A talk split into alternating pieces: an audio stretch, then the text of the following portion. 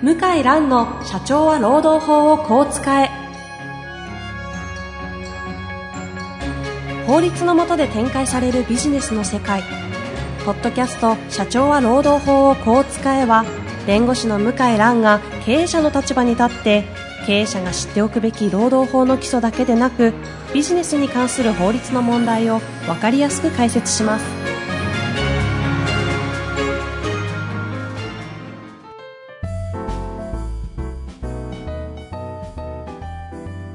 んにちは、遠藤和樹です。向井蘭の社長は労働法をこう使え。向井先生、本日もよろしくお願いいたします。はい、よろしくお願いします。さあ、向井さん、今日は特別ゲストをお呼びしておりますね。はいというわけで早速ご紹介したいと思います。えーメディアトレーナー、ボーカルディレクターとしてご活躍されている中西健太郎さんにお越しいただいております。中西さん、よろしくお願いいたします。よろしくお願いします。読んじゃいましたね。はい。あの、ご存知ない方もいらっしゃると思いますので、はい先に私の方から簡単なプロフィールをご紹介したいと思います。はい。えー現在メディアトレーナー、ボーカルディレクターとしてご活躍。東京芸術大学卒業後、ボイストレーナーとしてキャリアをスタート。幾人ものスター育成に関わり、毎年のように担当アーティストがオリコンのシングルチャート10位以内を連発。現在ではキー局のアナウンサー研修やメディアトレーニングも実施。短期間でスターを育て上げる手法はカリスマを作るカリスマと評されています。エンターテインメントでの経験を活かして、日本人に欠けている表現力のスキルを向上させ、日本の未来に貢献したいという思いから、2014年からはビジネスパーソンを対象としたレッスンやセミナーを開催しております。全国各地でキャンセル待ちが続出するほどの人気を博しているという中西先生に来ていただいております。というわけで、改めましてよろしくお願いします。よろしくお願いします。よろしくお願いします。肩書き聞いただけだと、結局何者かがわからないというこの凄さ。カリスマを作るカリスマですよ。あの、向井先生は、はい。どういうご関係でっていうところからいきましょうか。私は、あの、鳥海先生のポッドキャストを聞いて、で中西先生の存在を知って、あ、それがきっかけ。それがきっかけあ、。そうなんですか。はいそれで、あの、ご紹介していただいたんですね。あ、そうなんですか。僕、それ初めて知りました。あ、そうですか？あ、鳥海先生のポッドキャストですか？鳥海先生のポッドキャスト。へえ、のああ、ありがとうございます。やっぱ鳥海先生、レジェンドだな。すごいですね。あ、そこだったんですね。こええこ人で繋がってるのに、はい。私じゃなくて、番組通してなんですね。リス、リスナー番として。組ですね。ええはいあの、え鳥海先生がはい、これだけ絶賛するんだから、すごい先生なんだろうと。へえ、あ、そうですか。ありがとうございます。はい。鳥海先生のね、番組とかで言うと、そのプレゼンを教え、教えるはい。先生というか講師として、はい。こう我々は認識しているんですけども、いわゆるその音楽の世界が実際は、そうですね。も主ともと、はい、主のフィールドです。簡単に中西先生ののおこ口からなんかなんとなくわかりやすくでじゃないんですけども、はいメディアトレーナーとか、ボーカルディレクターってどんなことしてるのっていう話を教えていただけますかね。ね本当にね、あの、わかりにくいですよね。その職業がね、何者なんだってよく言われるんですけれども、あの、僕はあの、まず、ボーカルディレクターという、えー仕事はですね、えー音楽をフィールドとをしてるしあの、仕事です。で、主には今は、えー J-POP が自分の仕事場になってるわけですけれども、えーまあ、いわゆるアーティストと言われる人たちのですね、えー歌に関して、えー僕が責任を持ってるという仕事ですね。で、えー例えば、ボイストレーニングもしますし、えーそれから、ライブとかテレビ収録収録の現場についてってですね、で、その現場で、えーその歌のテイクがいいかどうか判断するっていうことも時にはあったりですね、えーその人たちの歌とか表現とかが、えーこう、スムーズに運ぶように僕がディレクションしていったりとか、あとはその、スター性とかですね、えーカリスマ性みたいなものをさらにこう、増すように、えートレーニングをして、うんうん。えーこう、ファンの皆様に、えー輝いたね、スターを、えー見せられるようにっていうお仕事ですね。ある種の弁護士会のスターとも言える、あの、はい向井先生がね、はい、はい、はい。実際に、いやいやいやいやいやいやちゃんと否定してくださってよかったです。いやいやいやいやいやスターいや、でも実ス際そうじゃないですか。違う違う。それは、てそれはないですけど。どうだったんですか？中西先生の。いや、あの、私、事前に、あの、遠藤さんはい、から、はど、ど、何をするんですかって聞かれましたね。言ったら、教えてくれないんですよ、意地悪だから。えー、行けばわかりますよ、いい日みたいな。懐かしい。1年前ですね。うんねいや、ちょっとだけ教えてくださいよって言っても、うんうんいやー、教えませんって言って。うん。いつもそういう紹介なんですよね、遠藤さんね。ええで、中西先生の写真もなくて、あんまはいはりそのネット上に、はい。だからこう、声しか、ポッドキャストの声しか聞いてなくて、はいはいあちょっとだ、怖い先生なのかなって。あ、そうですか。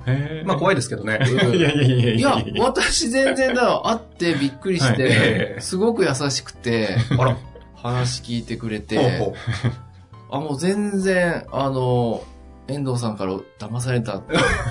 い いい意味じゃないですか、いい意味で。そう。いや、すごいな。で、最初、私だら最初から例えば、はいじゃあ、あの、発声練習してくださいとか、うんうんあなたの声はこうですよとか、うんこう言うと思ったら、全然違う。表現って何ですかとか、はいはい。じゃあこの声聞いてどう思いますかとか、はいはい。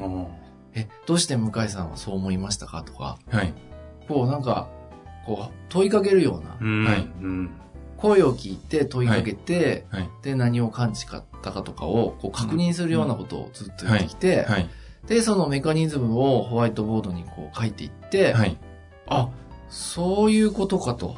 うんえっ、と、1回目は全部、あの、先生終わらなくって、はい。2回目、3回目で大体、その、メカニズムっていうか、はい。はい。あの、教えてもらったそのプレゼンテーションをするということのメカニズムがあるわけですね。そう。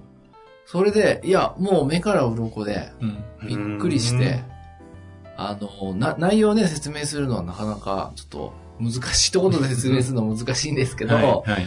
まあ簡単で、要は相手をどうにかしようってはい。はい。普通思うじゃないですか。ええなんか、うんおなんか笑わせようとか、はい。こう、眠そうなのをちょっと顔を変え、真剣に聞いてもらおうとか、うん。でもその前に自分が変わんないといけないっていう、うん。それはもう本当衝撃的でしたね。ああ、そうですか。これ具体的に自分が変わらなきゃいけないっていうのは、はいこうどういう指導をされたんですか？えー具体的にですか、その、僕、まずその表現っていうものをお教えするときに、うんうん例えば、あの、究極は、あの、向井さんが、その表現が上達したくってやってるわけではないと思うんですよね。その、弁護士さんとしてのお仕事をするために、その表現を通して実現したいことがあるわけじゃないですか。あ、はいはい。だから、まずは、えっ、と、そこを伺って、向井さんと僕が向き合わない限りは、僕が、なんか、なんていうんですかね、ただ理想を押し付けるだけのレッスンになってしまうので、だから、向井さんがその弁護士さんを通して、えーどんなお仕事をされたいのかなとか、どんなことを実現されたいのかなっていうのを伺いつつですね、そこを本質を伺ってから、じゃあそれに対して何かこちらが役立つことあるかなっていうフィードバックを考えたときに、うんうんとってもやっぱり頭が良くって感覚が鋭い方なので、うん。多分これもうあの、パパパってレッスン進めていくよりも、多分この本質を理解していただくお時間を長く取った方が、多分この方勝手にこう、なんていうんですかね、頭の中で回を出して、うん。こうやっていかれる方だなと思ったので、へまあその辺でちょっとね、やり方が、あの、向井さんちょっと特に特別だったわけです。そうなんですね。あ、はい。そうなんですか？そうですあそうですみんな、あみんなあんな3回も書けないんですね。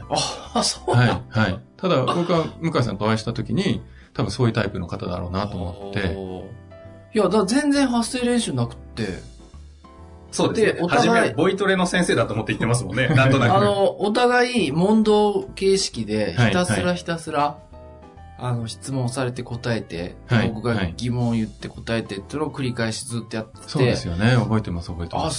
すあ、そういうことかと。うん。そんなんで表現変わってくるんですか？変わります。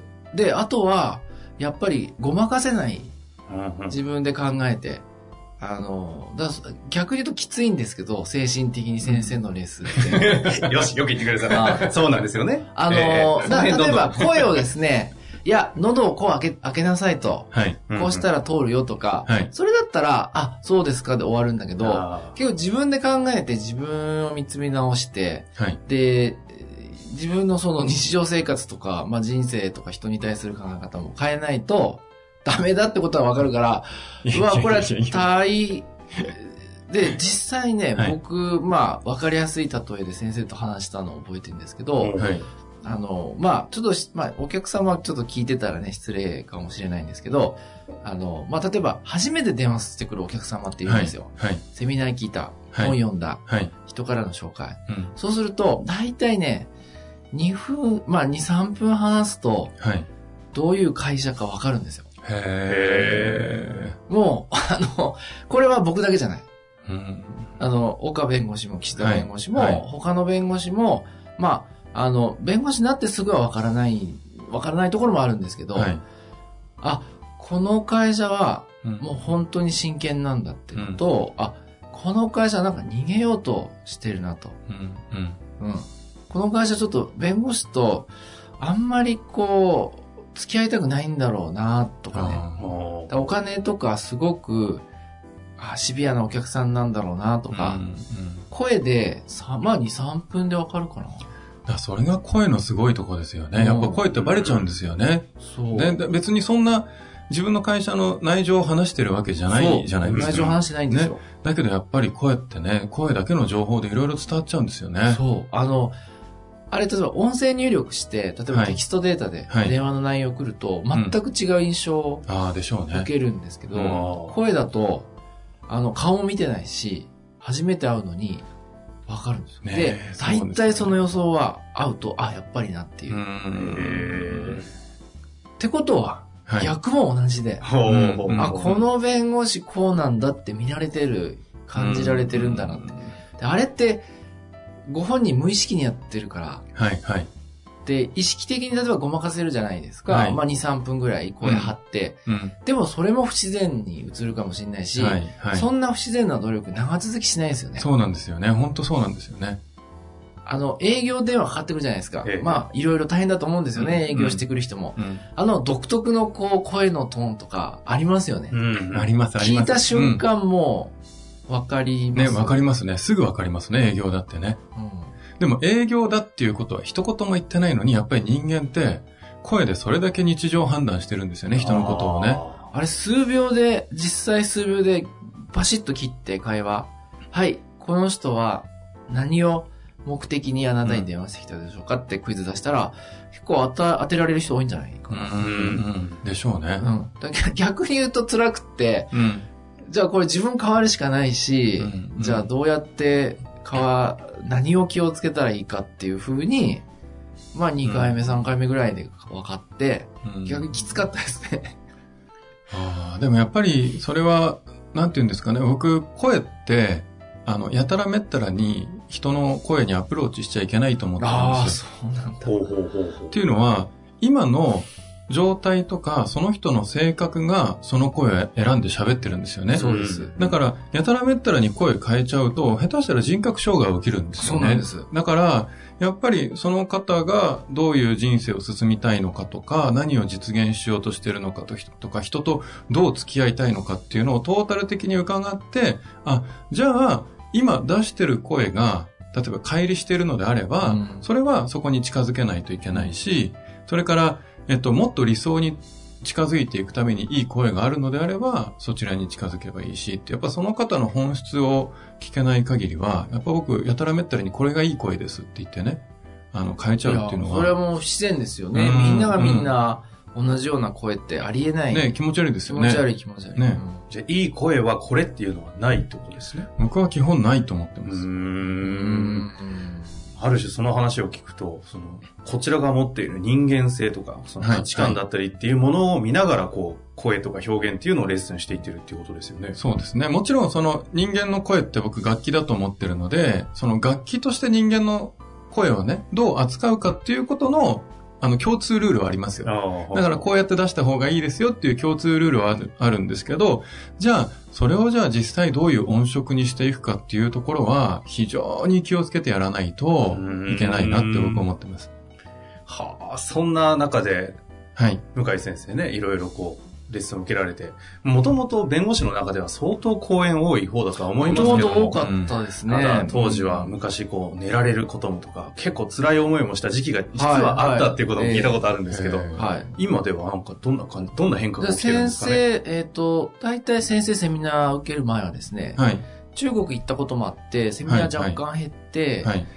えー月、でもそれでも月3回ぐらい、うん。ん。セミナーってに、にまあ最低2件か3件セミナーって、うん。まあこんなもんかなって、うん。日本にもいないしなって思ってたんですけど、先生から話聞いて、はい。夏秋になって、で、はい。大体自分で毎回ターゲット決めて感情決めてうん、実践するようになってから、その、例えば、ある A っていう社労士会ではい。講演すると、はい。それを聞いた B 先生が、じゃあうちでもはいと。いう感じで増えてって、おーうん、と倍、去年のやっぱ2倍のペースじゃないかへな。ー大体2倍ぐらいのペースで1月から6月は入っていて、はい、はい。岸田弁護士も同じようにレッスン受けたんですけど、岸田弁護士ってあの、柿津畑法律事務所の、の、まあうちのパートナー以前にもね、ゲスト出られましたけど、はい。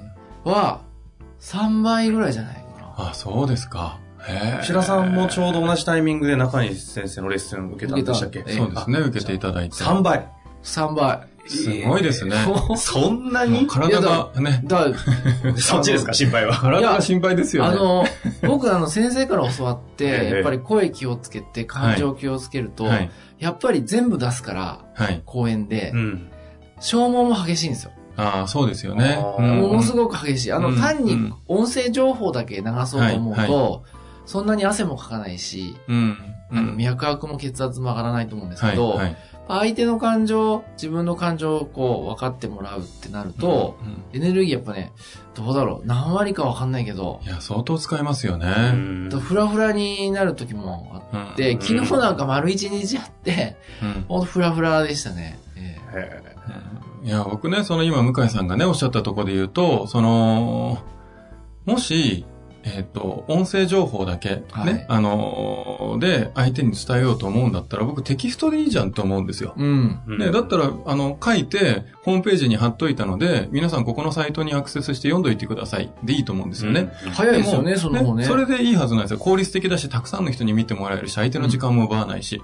だけど、人間が話すっていうことは、それ以上のことができるから話すわけですよね。で、お客さんにとっては何が見たいかっていうと、やっぱりその人の人柄が見たいんですよね。その優秀かどうかっていうのはもちろんですけども、その先生が本当に自分と向き合って自分のことを考えうんて、この案件に向き合ってくれるのかとかね。うんで、やっぱり温かさとか誠意とか、ね、何かその覚悟とか、そういうものが見えてくると、あ、この弁護士の先生に任せたいわってきっとお客さん思うと思うんですよね。だから、あのーコンテンツ以上にやっぱり人柄を提供するっていうのは、僕プレゼンテーションにとってすごい大事なことだなと思ってるんですよいや、ね。ものすごく大事ですね。実際に講演のみならず、そのじ事務所としてのお客さんも相当増えてきてるあ、増えました。まあ、岸田弁護士が本当にね、あの、はい頑張ってもらってるので。まあ素敵な方ですからね、岸田さん本当柔らかくて岸ね、田弁護士のおかかげもありますけども、本当にこの1年でお客様も増えましたね。えうんーご紹介が増えました。はい。その表現という、その、なんていうんですか、この分野が、そこまでビジネスに直結して影響を与えるって聞くと、今改めて向井先生の口からお話聞きましたが、結構びっくりしますね。いや、ものすごく重要なことを誰も知らないで生きてるんだなっていうのをうん感じまして。それあの前回ですね、秋山城さんのところでもゲスト出られて、出てくださってたんですけども、同じことをおっしゃってましたね。こんな大事なことを誰も教えてくれないし、言ってくれることがないし、そんな場所がないという話は。うん。いや、でも僕、それ自分で仕事しながらあれですけど、同感で、あの、ずっと芸能界でね、お仕事をしてきたわけですけども、なんでこんな大事なことを誰も一般の人に伝えないんだろうと思ったんですよ。で、この大事なことを一般の人たちに伝えたら、日本自体のそのビジネスが変わるんじゃないかなと思ってね。で、もう一回日本を元気にするっていう意味でも、やっぱどんどんこういう我々みたいな職業がビジネスの現場にね、お伝えしていかないといけないんじゃないかなっていうのはすごいね、思ってるんですよね。ただ同じようなことを教えてる人、他にいいるんですかねっていうぐらいの。どうなんですかね 僕もそんなにあのお会いした周りの方知らないんですけれども、でも僕が知る限りではお会いしたことは今まではないですね。やっぱりいらっしゃるかもしれないですすよ。ごくこう、例えば口角を上げてとか、はい、はい。喉を開いてとか、開いてとかねはい、腹式でとかねそういう。感じであって、はい。そこまで本質っていうか、まで考えておお伝えして、で、ぱり相手によっては伝わらないからね。そうですね。中西さんのレッスそうなんですよねンはね、あの、世直し運動とも言われてますからね。あ、そうなんですかはい。で要は人間性としてどういうふうに、こう、なっていくのかと。こう人としてどうなるべきかのところを作った上で表現をどうするかなんで、だって普通にテクニックだけパクってしまったらですよ、な悪いこともできちゃうじゃないですか。詐欺的なこともできれば、うん人を変な方に誘導したり。うん。ただそこを絶対に許さないっていうこの、いや、その、ちょっとそもそもその見え隠れする、なんだその人間はみたいなとこを、ちょっと見抜いてくるんで、多分怖いって向井先生おっしゃったんじゃないかなと。ああ、なるほどね。そういう意味ではそうかもしれないですね。だから先生のレッスンは本当に、なんていうかな、その、終わった後、はい。あとやっぱ考えること、あとやっぱり、ああ、やっぱり今日のセミナーは、こう、こう、こう、こうで、自分のこういう感情とか気持ちの持っていき方、まだ足りない日常生活もやっぱない直さないといけないのかなとか。そんな僕、大それたことをいや、お話ししたつもりはないうんいやいや、でもね私そう思うなでもね、多分向井さんがそう思ってくださったのって、僕は、あのーなんて言うんだろう、表現ってやっぱものすごいパワーがあるんですよね。要は自分の思ってることとか内面とかを表に表して、それで多くの人にすごい伝染してっちゃうわけですよね。うんだからその人の人生がものすごいあの、スピード感を持って加速してっちゃうわけですよね。だからそう思うと、やっぱり、その人が幸せになってくれないと嫌で、うんで、だからこそ、あ、この人の幸せってどこにあるんだろうなっていうのはすごく考えるんですよ。うん根本的に今、あの、表面的におっしゃってることじゃなくって、この人の人生の幸せってどこにあるんだろうなって。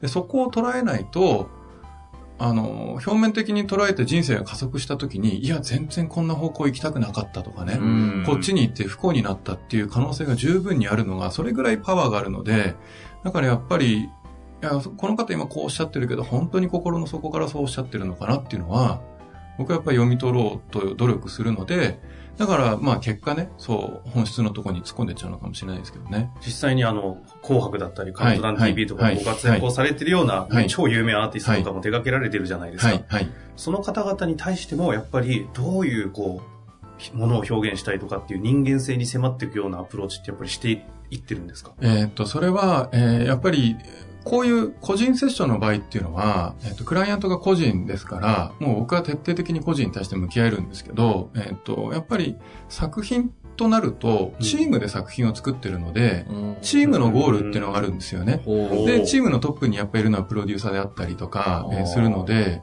だからその中の僕は一つの、えーまあ、会社で言えば部署を担当している部長みたいなもんですからね。だから、あくまでチームのゴールっていうのがメインですよ。ただうん、その中ではやっぱり考えます。その輪の中では自分がやっぱり向き合える限りは向き合って、っていうことは考えますね。はあはいそういう観点で見ていくんはいですね。。はい。あの、中西先生ですね、実は今まであまりこう、表というかね、カリスマを作るカリスマでしたので、あの、なかなかコンテンツとかいろんなものがなかったんですけども、実は5月10、7日ですね。5月なまた間違えましたね。5月7日に、違う、17日。17日、合ってる、合ってる合ってるじゃないですか。合ってます。遠藤さん合ってます。5月17日にダイヤモンド社からですね、姿勢も話し方も良くなる声の作り方、自然とみんなを引きつける43のレッスンという書籍を出されまして、実は向井さん買われたんですよね。はい。ありがとうございます。なんか、プレゼントをするというような話を。100冊買いましたんで。いや、もう本当にありがとうございます。100冊って僕ね、こんなことを、なんか本当、ね、向井さんにもメールしたけど、なんかドラマとか映画とかで起きるようなね、こんなことが本当に自分の人生で起きるんだなと思って、いや、もう本当にびっくりしましたし。本当に感あ謝してます。のー、まあ、あと、本のきっかけは私なんで。そうなんですよあそう、あそうですよねそうそうねその話もしなきゃいけないですい私、だやっぱり、まあ、せ100冊ぐらいはせめてもう、買わさせていただいて、先生に本当にお世話になって。いや、でも本当に僕ね、あの、本を自分が出す人生があるとは思ってなかったんだけど、向井さんが、いや、先生絶対それ本にした方がいいよ。まあ周りはみんな思ってましたけどねもうみんな思ってましたけど。まあそのあたりも含めてですね、うんなぜ向井先生がね、この本に関わっているのかというあたりは、ちょっと次回、2回はい今回出ていただけるということですので、はいそちらの方でお話をしたいなとはい。思っております。はいというわけで一回ですね、このお話を聞いた、ちょっと興味ある方はぜひね、検索していただいて書籍読んだ上で、来週また聞いていただけると、より深くね、お話聞けるんじゃないかなと思っております。というわけで一旦ここまでということで、えー中西先生、向井先生、本日もありがとうございました。ありがとうございました。ありがとうございました。